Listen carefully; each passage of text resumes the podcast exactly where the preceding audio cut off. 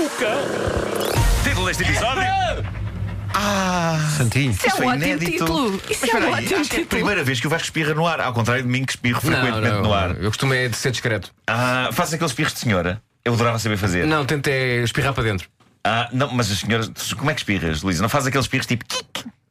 Não. Tento não, eu que por acaso com o espirro eu gosto de soltar, mas tenho medo pois, de pois, reventar pois. uma coisa cá dentro. É, assim, eu admiro imenso as senhoras que fazem. Catarina, quando. Sim, sim, sim. Não, a Catarina faz. É, mas eu tenho a ideia que vai rebentar uma veia qualquer. A nossa Catarina faz. Tim! Porque o espirro é muito forte, o espirro é algo muito forte. Título deste episódio: Robôs e bonecas, univos pelo direito de usar chifres na testa. Bom, uh, o nosso ouvinte Sérgio Sousa envia uma notícia com o melhor título dos últimos meses: Robôs sexuais podem matar humanos por exaustão. Uh, é o melhor título dos últimos meses. E uma das coisas que eu adoro neste título é o quão atual soa, como se de facto toda a gente já tivesse um robô sexual em casa. Uh, eu li isto e senti-me no futuro, uh, mas o que é certo é que este assunto já está a ser debatido agora e é um nível que vocês nem imaginam. Estão a organizar-se congressos, como foi o caso deste que aconteceu na América, o primeiro grande congresso sobre amor e sexo com robôs.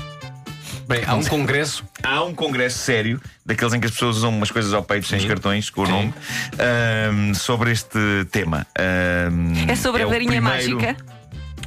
Não, não. Não é não. Uh, este evento aconteceu, é um evento sério, onde um investigador suíço, Oliver Bendel, uh, apresentou um estudo sério e coerente onde lança o alerta: atenção que, ao contrário dos humanos, as máquinas não se cansam e por isso poderão provocar graves problemas de saúde com os humanos com quem interajam. Não se cansam, mas a bateria acaba. Mas não, exato, e não vem com um botão de on e off? Bem, mas o que este cientista, o que este senhor investigador, doutor, diz é que, de facto, o homem, ele diz que é mais os homens do que as mulheres. Os homens têm tendência a não saber quando parar. E, olha, não é? Viste? Saiu-me um robô da garganta. Uh, e, e, portanto, ele diz que pode ser muito prejudicial. Um, eu acho que a única questão aqui é esperar que a bateria acabe. Porque os robôs sexuais, eu acho que aquilo deve ser com bateria tipo telemóvel, não é? Não creio que seja com fios ligados à tomada.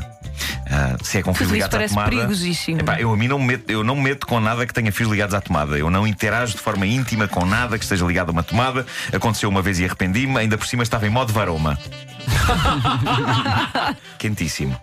Bom, uh, ontem falámos aqui de uma boneca que está a dar grande polémica, um brinquedo que está à venda nas lojas de brinquedos de todo o mundo, o Crybaby, que na caixa diz que chora de maneira realista. No entanto, a questão que está a levantar uh, toda a controvérsia é que o boneco chora com a voz de uma mulher adulta a sentir uh, determinadas sensações. Lembram-se uh, disso? Não sei se ainda tens aí, Pedro. Se não tens, não vale a pena repetirmos. Não tenho aqui já. Mas pronto, uh, procurem na internet Crybaby. Ontem, a propósito desta boneca, que uh, para além de emitir estes sons de, uh, vá, vamos chamar-lhe choro, deita lágrimas dos olhos, uh, aparentemente tem um reservatório que se enche com água. A água é essa que sai quando a boneca chora e que vem com um pacotinho próprio de lenços de papel para as crianças lhe limparem a cara. Ontem, a propósito disto, eu disse que eh, pouco faltaria para surgir uma boneca que deitasse ranho. E obviamente que eu estava a dizer uma piada. Pois bem, o nosso ouvinte Gil Oliveira prontificou-se a esclarecer que, de facto, e por bizarro que pareça, já existe uma boneca que deita ranho pelo nariz. E tem o melhor nome de sempre. Nós falámos disto no microfone fechado ontem. De acordo com o link da loja de brinquedos online que o Gil enviou, existe um Nenuco, um clássico Nenuco, com esta tecnologia. Um Nenuco que dá pelo nome de Nenuco Inverno, Corrimento Nasal. Não pode, não pode. Há lá a conjunção de palavras mais mágica para um brinquedo. Era disto que a humanidade precisava. Corrimento Nasal. Mas pronto, ele deita ranhoca, este Nenuco. Uh, aliás, a caixa, a embalagem esclarece: Nenuco faz xixi e tem o nariz a pingar. Que sorte, não é? Pá, eu julgava que uma das vantagens de brincar com um boneco de um bebê é precisamente ele não trazer as coisas chatas que os bebés verdadeiros trazem, nomeadamente xixi e ranho. Uh, a publicidade devia orgulhar-se disso, não é? Não faz xixi, nem é ranhoso, como uma criança real. E, no entanto, aqui está a indústria dos brinquedos a equipar os seus bonecos com excrescências. Agora a tua boneca tem excrescências. uh, Outra coisa que eu adoro na descrição deste produto é a referência à indumentária. Diz assim: Nenuco Inverno, Corrimento Nasal. É um recém-nascido de quarenta e dois centímetros, inteiramente vestido com roupa de inverno, embrulhado no seu belo anorak.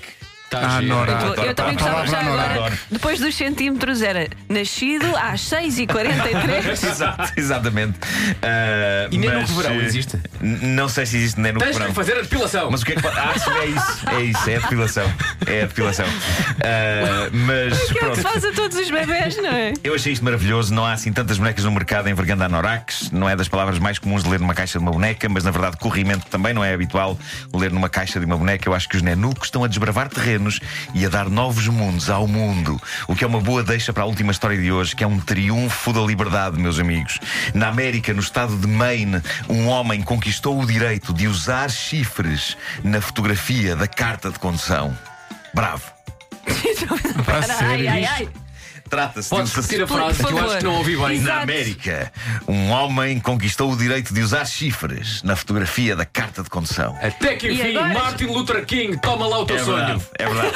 Este homem é um sacerdote pagão e diz que de vez em quando usam chifres. Estamos a falar de que tipo de chifres, por favor? É uma, ele mete umas aplicações, não sei, não sei como é que ele fala aquilo. Mas chifres realistas ou, ou tipo rena de Natal? Eu acho que já pertenceram a um bode. É um bode. Realistas? Sim, realistas. Uh, e ele, ele diz que lhe servem de antena espiritual.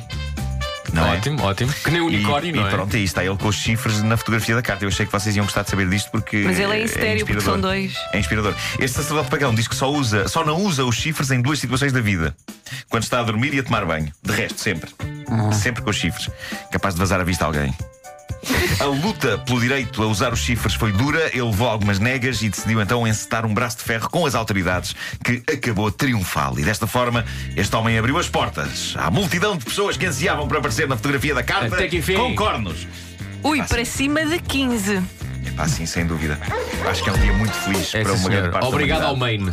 É isso. É isso. Terra da famosa tatuagem, amor de Maine. O homem que mordeu. Magnífico.